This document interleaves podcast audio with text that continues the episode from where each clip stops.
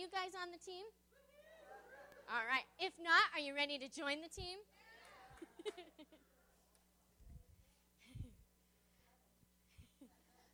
God's got a game plan for each and every one of us. And that's, the, that's today's message is the game plan. Either you have your game plan and your priorities and where you're going, or you're following God's game plan and His priorities and where He wants to take you. But there's a game plan. We just got to figure out what side we're playing on. I like that team. They're excited, they're on fire, they're passionate, and that's the team I want to be on. And they get to that place because they're in the secret place. And that's the theme of the message today. We must realize that God's word has not changed at all. Its meaning or the relevance has not changed in thousands and thousands of years. It's still the same today as it was yesterday, and it's going to be the same tomorrow. Today, we're going to be talking from Psalms 91. And that whole passage is about the safety of abiding in the presence of God. He who dwells in the secret place of the Most High shall abide under the shadow of the Almighty. I will say of the Lord, He is my refuge and my fortress. My God, in Him will trust. Surely He shall deliver you from the snare of the fowler and from the pestilence. He shall cover you with His feathers, and under His wings you shall take refuge. His truth shall be your shield and buckler. You shall not be afraid of the terror by night, nor of the arrow by the flies that day by day, nor the pestilence that walks in the darkness, nor the destruction that lays waste at the noonday. A thousand may fall at your side, and ten thousand at your right hand, but it shall not come near you. Only with your eyes shall you look and see the reward of the wicked. Because you have made the Lord, who is my refuge, even the Most High, your dwelling place, no evil shall befall you, nor shall any plague come near your dwelling. For he shall give his angels charge over you to keep you in all of your ways. In their hands they bear you up, lest you dash your foot against a stone. You shall tread upon the lion and the cobra, and the young lion and the serpent shall trample under your foot because he has set his love upon me. Therefore, I will deliver him. I will set him high because he has known my name. He shall call upon me, and I will answer him. I will be with him in trouble. I will deliver him and honor him. And long life I will satisfy him and show him my salvation. Heavenly Father, today I ask that we would dwell in the secret place that we would be in your abiding love and we would be in your protection, God. Lord, you know each what things each one of us are going through. You know what is happening in our lives and what we're fearful of and what we're dreading and what is going on. And you know the game plan for us. And I ask that today we would turn our focus to your game plan and not our own. I thank you, Heavenly Father, for this message. And I ask that you would use me to speak the words that you have poured out. And Lord, that this would be for your glory and that lives would be ministered and touched today. In Jesus' name, amen. Well, in case you didn't know, I'm not Pastor Ron, I'm Pastor Carrie. Pastor Ron has the awesome opportunity to go to Israel and two more days and he comes home. Yay. Um, um, but he is having a fabulous time. He's got to go to the Dead Sea. He got to go to the upper room, as we saw in the video. He has got to go to different places throughout Jerusalem and Israel and Tiberias. He's got to stay in a hotel right on the Sea of Galilee. And so he's having the time of his life. But he says it feels like he's had a fire hose being flung at him, and there's so much to take in that he's almost hard to absorb. And so I'm praying that over the next couple of nights, that God would just let him absorb it and that it would just pour into him so he can come back and share it with us. Yeah. God is still the same. He is still the same God as the writer of Psalms who penned the words that he that dwelleth in the secret place of the Most High shall abide under the shadow of the Almighty. God hasn't changed. People and technology has changed, but God hasn't changed. The enemy hasn't changed. There is still an enemy out to steal, kill, and destroy us and come after us. There is still a secret place, though, that we can hide. And there is a peace in the midst of the storm that when all we know is that peace that surpasses all understanding. But we have to know God without a doubt to have that. So maybe you're asking, what is this all about? Well, I want to ask you, what is the secret place? Where do we go? What is it all about? the first thought may come to your mind as we've talked about David was about the secret place may have to do with the fact that David was hiding from King Saul at this time. King Saul was out to kill, destroy, and get David gone. He did not want David to rise up and become king. Saul had anger and bitterness and was ungodly, and he kept making attempts on David's life. As the jealousy of King Saul continued to burn hotter and hotter, David had to continually be on the move or risk that his life be taken. No doubt that there were many places that David had designated as secret places. You know, when you're being attacked by the enemy, just go back and say the same thing over and over again? Do you just go back and hide? If you've been a drug addict, and you're running away from drugs and you're running towards God, do you go back to that house where you bought the drugs? No. If you're an alcoholic, do you go back to the bar where you used to get drunk? No. You stay away from those things. You run away. David was staying away from King Saul, and he kept going and going and finding a secret place to hide and get away. No doubt that David had many places deep in the wilderness and mountains where he could go and feel some sense of protection from the fury of Saul. Some call them safe shelters, some call them safe houses, where we can hide and be protected. Because if you've ever been in an abuse situation, sometimes you need a safe house, a place where nobody knows where you're at, a place where nobody knows what's going on but you and God. And you hide in that secret place, you hide in that safe place. We take comfort in the fact that God can and will protect his people. And although we do not understand all the whys of what happens, because even as Christians, bad things happen, we may not understand why people get in accidents, or why they get cancer, or why someone hurts you. We may not know the whys and how comes, but we do know that God has protected us. We don't even know how many times maybe God protected us on the way to church this morning. We don't know, as we're sitting in this building, how He has protected us.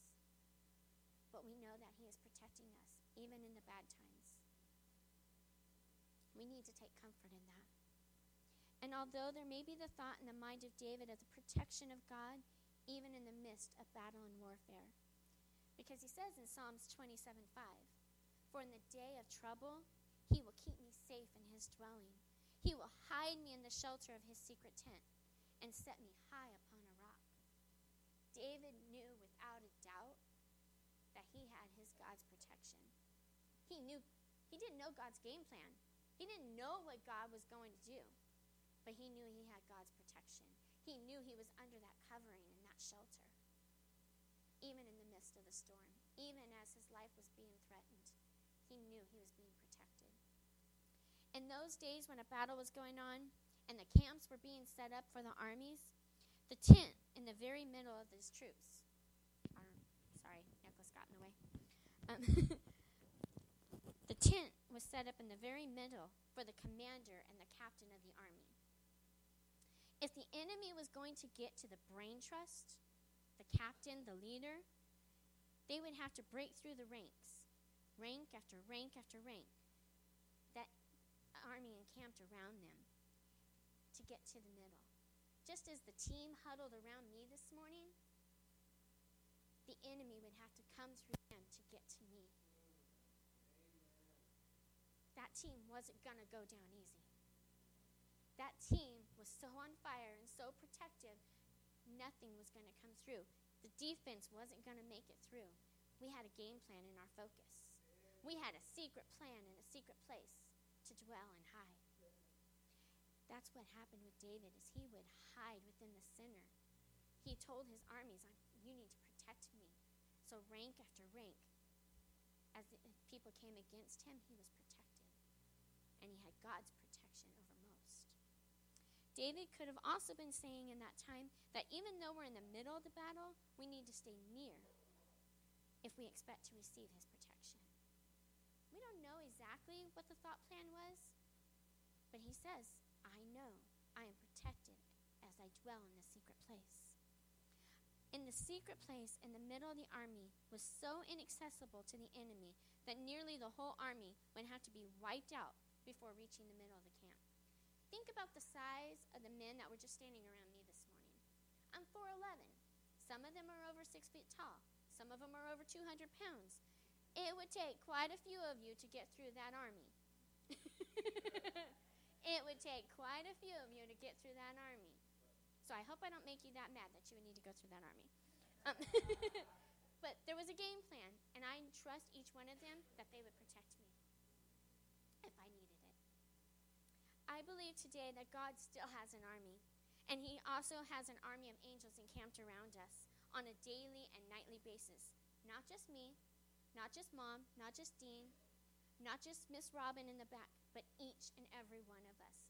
The, God has entrusted an angels encamped around us to protect us and guard us. We have to have a reason to feel confident in our God, though. If the church doesn't feel confident about God, then how are people that don't even know Jesus going to feel confident about God? If we can't say in the midst of our trials, God's got my back, how can we lead someone to Christ to say, you know what, He's a loving God and He wants to take care of you? How can we say, in the midst of everything that's going on in this world right now with war raging and enemies coming in and people shooting down people in churches, how can we say, I trust God beyond a shadow of a doubt, but yet live in fear? We need to have a confidence in God but in the secret place to know that we've spent time in His Word and we've had intimacy with Christ to be able to say, I love you, God, no matter what's going on in my life. I love you, God, when my heart is broken. I love you, God, when my body is falling apart. I love you, God, when I see war raging on and I don't understand why people are being killed and broken. I don't understand why car accidents are happening. But I love you, God, and I have confidence that you're going to protect me in the midst of this storm. Somebody really needs to hear this today because you've been questioning God and asking why. What's going on? As we learn, there is a greater meaning being conveyed here by David and in the most holy place of the tabernacle that is being alluded to. There's a place that only once a year the high priest would come and offer the blood of atonement of the sins for the people. The sacred chamber was not a place that you could just walk into. It was a place to be treated with the highest of honor and respect. And in fact, the priest was the only one who was allowed to enter in. Even then, he would wear bells on the bottom of his garment. So as long as the bells were ringing, the people knew he had not been struck dead. Imagine a temple, a chapel that nobody could go into. But that's where the presence of God was and only one could go in and represent the city of Israel. Only one could go in. And that one had better have his life right with God. He better have been seeking God and know without a doubt, or that one was going to die in that place. But that one, when they would go in, they would lay down the blood of bulls and goats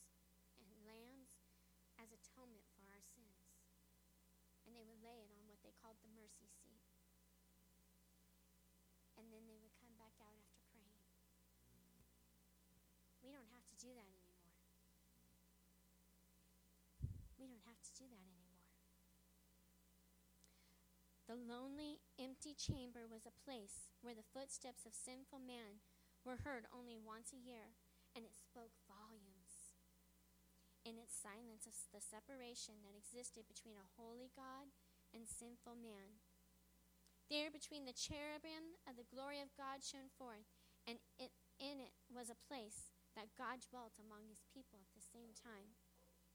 David had a desire to be near the heart of God but this leads to a question was how do we dwell there? How could David dwell there? So we have a holy God and sinful people. But because of Christ, that veil that separated us has been torn. Has been torn. I love that part. Literally, you guys are quiet this morning. Literally. so, how do we dwell there? How do we get into the innermost circle to be with our captain in chief, to be with the quarterback of the team? How do we get there? Because on fo- in football, don't they always protect the quarterback? okay, I, I don't know football, just in case you don't know. I don't, yeah. I like to eat the food with Super Bowl, but I don't do football. But I have learned that the quarterback is in the center and everybody else is supposed to guard them so that they can get the ball to the other end and get it to the infield, right? To make the touchdown, yes. And so, but there takes practice, and there takes skill, and there takes time become that quarterback. It takes time to get to know those plays. It takes time to build the trust with the teammates. You don't want to make your teammates mad. You know, because they're not going to protect you if they don't trust you. They're not going to protect you if they don't have that sense of camaraderie, that sense of family, that sense of we're in this together. That's what the quarterback needs, is that family. A football team becomes a family. A church becomes a family. We're not in this to go through things alone. All those things that we go through and all the things that happen in our lives, yeah, happen. But we're a family and we're there to encourage and support each other. Not to talk about, not to backmouth, not to backlash against each other. One of the things I learned really early on in ministry as a pastor were sheep bite. that the church bites sometimes. And you have to learn are they biting because they're hurt? Are they biting because there's something going on that they're not talking to us about? Or are they biting because they don't even know what's going on and they've lost their faith? But how do we dwell in that secret place? How do we get the quarterback to the secret place? Literally, no man up to that point had been allowed to go into the temple except for the priest, the high priest. David was not thinking about going to the secret place, but he wanted to dwell there. Just as we've discussed, you know, we have it so easy. We can come in at any time, sit down and go, Oh, Heavenly Father, I don't know what's going on in my life, but hey, God, I just want to be in your presence. I just want to dwell with you. David didn't have that excess. He could talk to God, but it wasn't like that same conversation. He didn't have that freedom and liberty. That veil hadn't been torn yet. We can come into the church. We can come into the holy place. And we can come into intimacy with Christ. We can come in during worship and we can put our hands up and say, I surrender. And we can be in that holy place. We must look at what David is saying in a spiritual sense because he knew that there was no way he was going to go in and live in the holy place. He knew his life wasn't completely right to be able to go there. However, we do know that the whole house of Israel entered in the most holy place in the person of the high priest, who went in once a year to spread that blood on the mercy seat. That was their representative. And while they went on about their lives throughout the entire year, they always knew that the blood of the sacrifice had been sprinkled upon the mercy seat, and in a sense, we're under the shadow of the Almighty. I'm so thankful that we can be under the shadow of the Almighty. I'm so thankful that we can call upon Him and love on Him and be in His presence and feel that sense of protection. The priest became that representative for them and was literally under the shadow of the Most High when he went in to offer the blood. We must realize today that Jesus Christ entered in to the holy place, not with the blood of bulls and goats, but with his perfect, sinless blood. That blood was not just to cover over, but it would take away the sins of the world. The blood that the priests would take in was to cover over, it was a protection. But the blood that Jesus shed was to give us eternal salvation. That without a doubt, that veil was torn, and nothing could separate us from the love of God. Nothing could come between us except for us. We were the only ones that could say, I don't want God's love, and walk away. But God will never do that to us. Hebrews 9, that's where it says in Hebrews 9:12 is he did not enter by the means of blood and goats, but he entered the most holy place once and for all by his own blood, thus obtaining eternal redemption for us.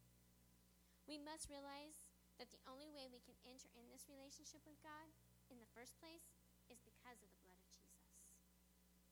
It is the same blood that keeps us and promises us promises us, I can say this right, a dwelling place in the presence of God. Without the blood there is no fellowship. If we didn't have the blood of Jesus, we couldn't come in and sit at his feet. We couldn't come in and bask in his glory. We couldn't come in and feel him. We don't walk by feelings, we walk by faith. But it's really good sometimes to feel him.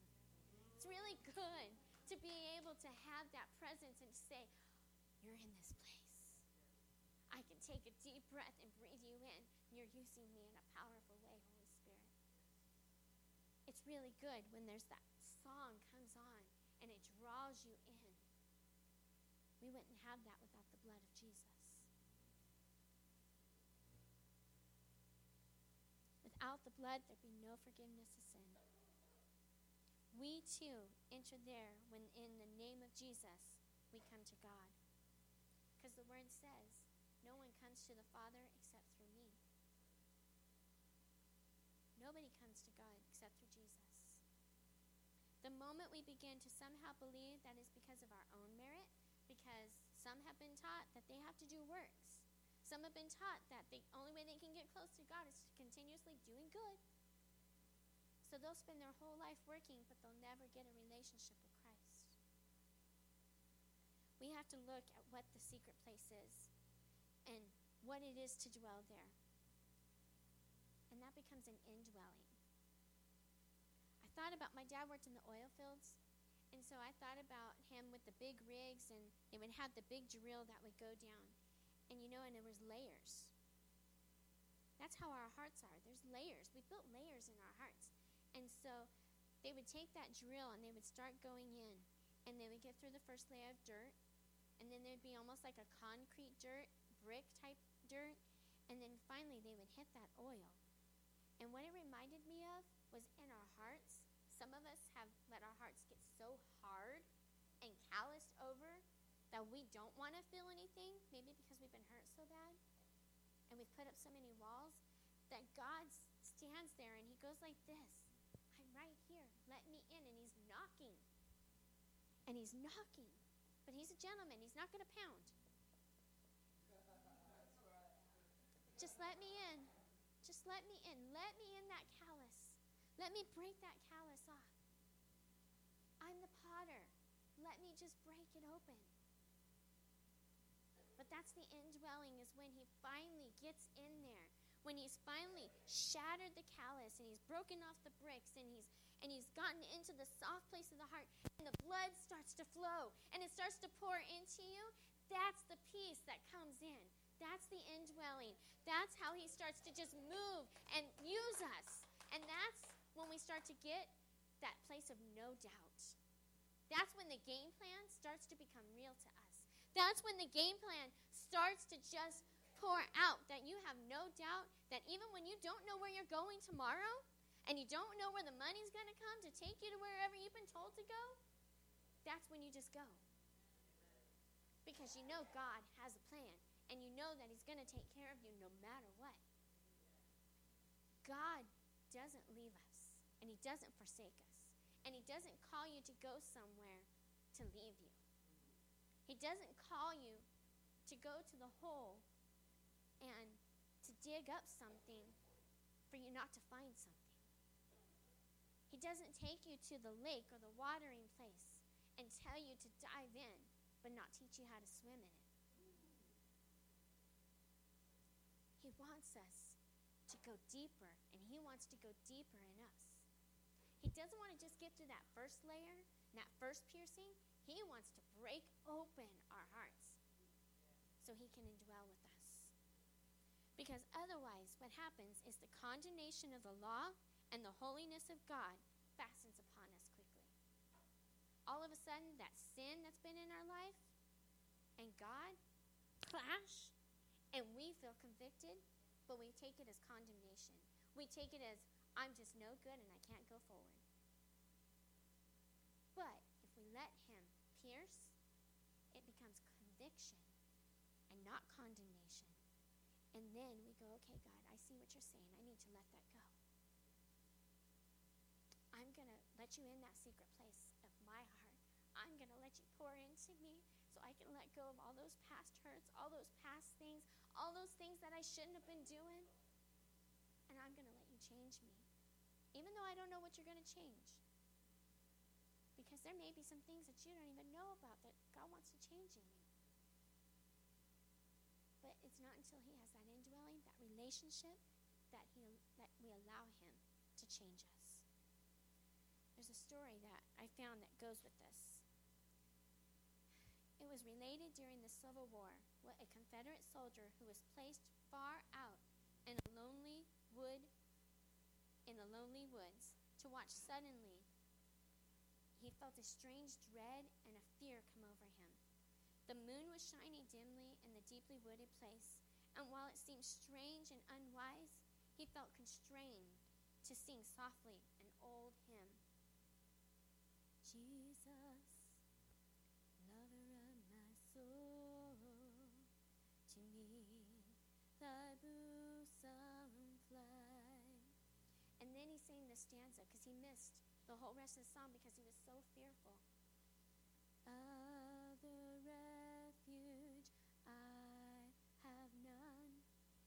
Did this over and over until the fear and the dread were gone. Because he knew Jesus was the lover of his soul. He knew Jesus was the place that he could come in and hide. And it was the only refuge that he had. A few later years later when the war was over, he was at a meeting and the same song came on on. And after the song, a stranger came up to him and said, I've never seen you before, but I've heard your voice. Then he asked him, Did you sing that song one night during the war? And they started talking. The man said, Yes, I did. He said, I was a Union soldier, and we were hidden behind the trees, and we had our guns turned towards you, and we were ready to fire. But, but, as we heard that song, and you sang that, Jesus, lover of my soul, and other refuge have I none. I said to my men, Don't fire or shoot that man. Don't do it. And we slipped away and left you. I shall never forget the voice I heard in the night. And this is a true story, it's in a Civil War book. There is only one refuge, and that refuge is Jesus. And we need him every day, in every way, decision that we make. He's our game plan. He's our refuge. The grace of God through His Son Jesus provides us the unmerited favor that we need to make it through life with victory and to the other side.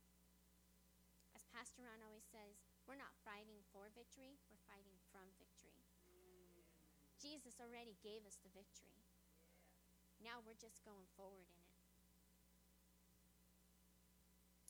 It can almost be compared to inside of a cage, only the being compared to you're inside the cage and a lion is on the outside, doing everything it can to get you. The arms of the enemy cannot reach through and take your salvation. We are in the secret place. There is a confidence rests upon our lives that only comes from the relationship with Jesus Christ. Maybe you're wondering, what am I talking about? What does she keep saying relationship? I've given my heart to Jesus. There's more to just giving your heart to Jesus. You've become a Christian the day you give your heart to Jesus. But you have to build a relationship. Just like mom. This is my mother in law. And have a relationship, and it's a good one. But it's not because I came in and said, I'm marrying your son whether you like me or not. and it's and it's not because I came in and I said, you know what? We are just going to move here and you're never going to see him. He's all mine. And we're just breaking that relationship. But it's because I wanted her attention. I wanted her love. And I wanted her to like me. And I wanted a relationship with her. So I found out the things that she liked. And thank God they were things I liked. I found out the colors, the type of car, the things that she puts in her home. I got to know who she was, and I built a relationship. And that's what God wants us to do with Him. That's what Jesus wants us to do with Him, is to build that relationship, to get into His Word, to dive into the holy place, the secret place that He's called us out of, the things that break our hearts. He wants us to come in and say, Take over. I want to know you so I can become like you. He doesn't want us just on the sidelines cheering the team on, He wants us on the team. You know, as I was going through this sermon, the song Take Me In kept coming to heart. Just kept coming to heart. Take me in. Past the outer courts. I don't want to be on the outside going, what are they seeing? What are they going? Because I'm short. I would never see anything. I don't want to be back there. I want to be in the inner court on the front, on the front, going, yes. Take me to that place. I want to be in that holy place. I want to cry my heart out. I want to pour it all out and not leave anything behind. I want Jesus to dwell inside of me so that when I walk out, people see his love. So that when I hug people, they feel his love. That it's not about me, but it's all about him. Jesus has touched each and every one of you. I know most of you in this room today, and he's touched you in miraculous ways. He's poured out into you, and He has said, Come on. And maybe you say, You know, I'm pretty comfortable right where I'm at. God doesn't want you to stay in that comfortable spot.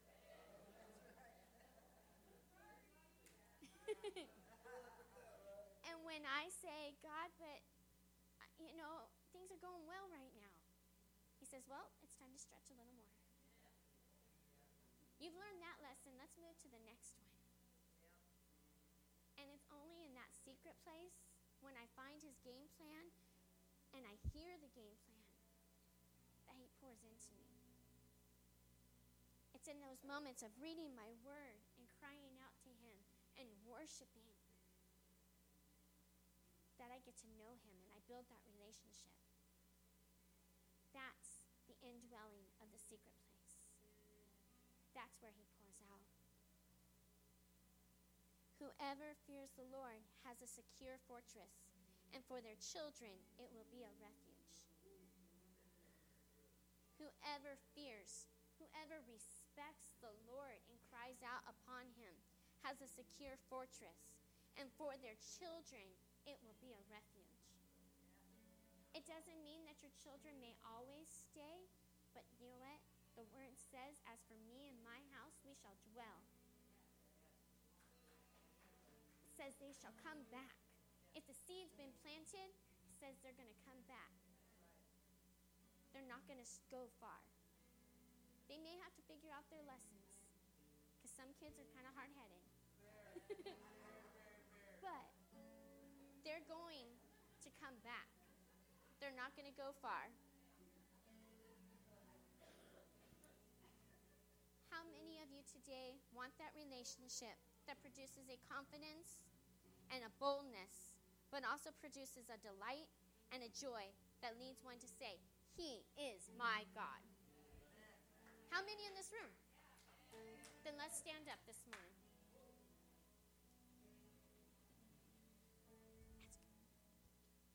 Heavenly Father, Lord, today we stand up and we say, He is my Lord. And Lord, we want to go deeper. We want to be in that dwelling place. We want to know the game plan. We want to know what you have for us. We want to dwell in the secret place.